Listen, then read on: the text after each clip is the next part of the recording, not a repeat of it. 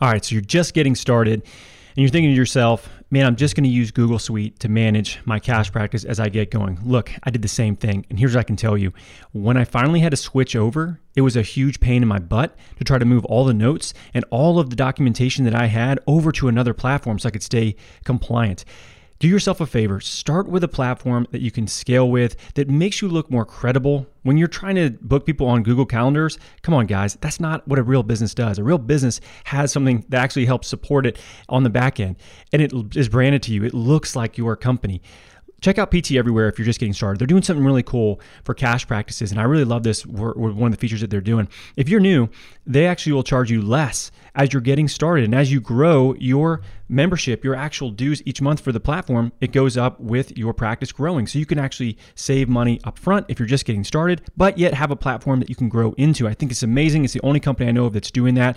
And go figure, it's owned by a cash practice owner, which we love as well. So guys, head over to pteverywhere.com, check out what they're doing. If you're just getting started, I highly recommend you check them out. So here's the question. How do physical therapists like us, who don't want to see 30 patients a day, who don't want to work home health, and have real student loans, create a career and life for ourselves that we've always dreamed about? This is the question, and this podcast is the answer. My name's Danny Mattei, and welcome to the PT Entrepreneur Podcast.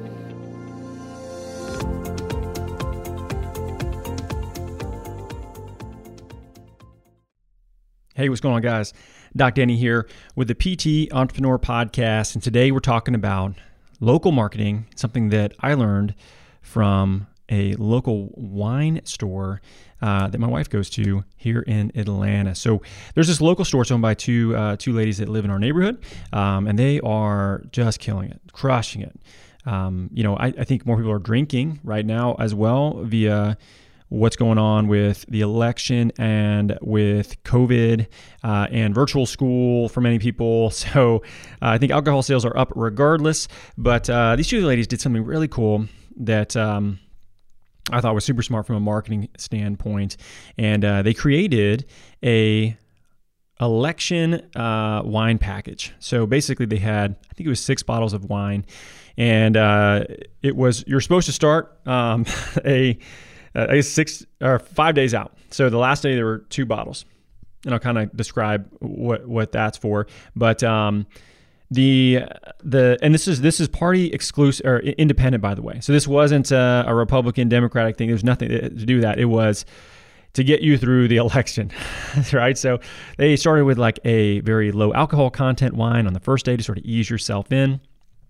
And then I don't know anything about wines, by the way, so I'm sure I'll mess this up. But they they basically uh, they basically picked wines based on themes that associated with the, the days uh, before the election, and they marketed this just on the social media. Um, so Ashley was like, "Oh man, this is a great idea. I'm going to go up there and support them and, and get a get one of these you know wine packages." And uh, when she came back, she was kind of describing it all to me, and I was like, "This is so smart." Uh, you know, they just and she said they were super busy. They were selling a ton of these, so they were selling all this wine.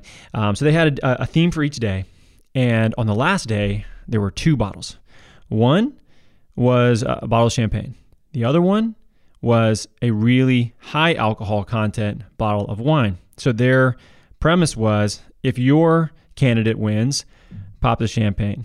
If your candidate loses, drink the high alcohol volume bottle of wine to drown your sorrows, right? And that was their marketing angle. I thought I thought it was really smart, super super smart, tying uh, in you know a product wine with a completely you know uh, independent current event, uh, what's going on, and being able to market and sell a bunch of wine uh, in conjunction with that. So, what I want you to think about with this example in particular is what do you guys have going on?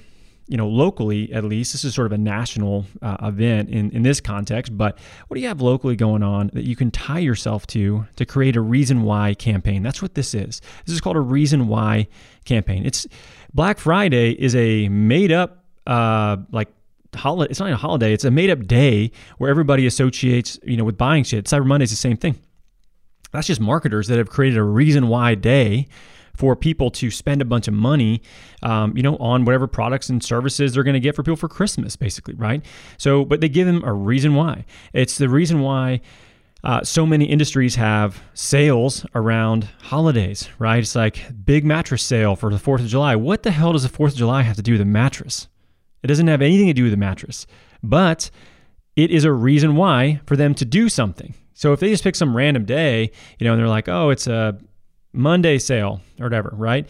Like it's not really a reason why. It doesn't tie to anything. So you have to think about these reason why campaigns and how you can implement those in their business. We do this with an open enrollment campaign, which we do once a year, where we reactivate prior customers.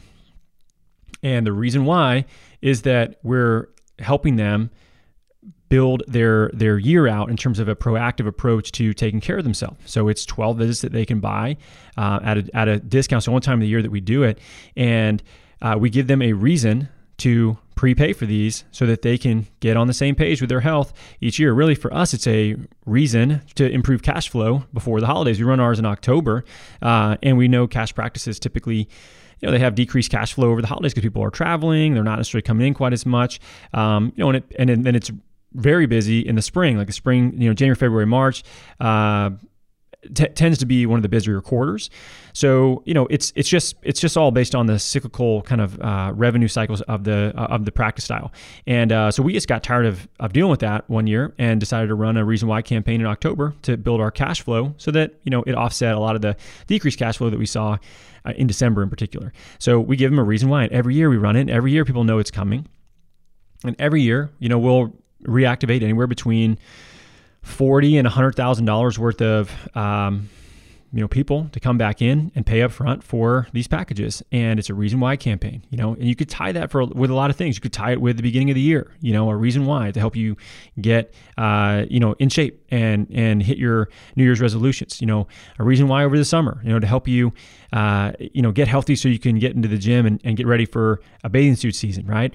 Whatever. And tie it to a holiday tie it to whatever you want a local event but these reason why campaigns are used by many businesses and very effectively, uh, and it's something that you can start to think about adding to your repertoire. So um, I hope that uh, you know that gives you some ideas of what you can do, and uh, I hope that the marketing example of the of the wine uh, store was you know something that you can take and, and learn and, and realize like they position this with a current event.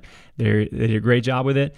Um, you know Ashley was more than happy to buy a box of wine from them and so were many other people that lived it live in our neighborhood and they're thriving during this uh, you know dur- during the the economy right now uh, like many businesses that we work with because they have intentionality behind what they do. They're smart. They have repeatable service and product that's that's awesome. Um, you know and uh, they'll be in business for the long term because if they keep doing those things people will keep coming back just like us. Uh, same things will happen. So make sure think about your marketing, think outside the box a little bit. What are reason why, you know, campaigns that you can build in your practice, in your area, that can help you bring people in, you know, intentionally on a repeatable basis and help stabilize your practice.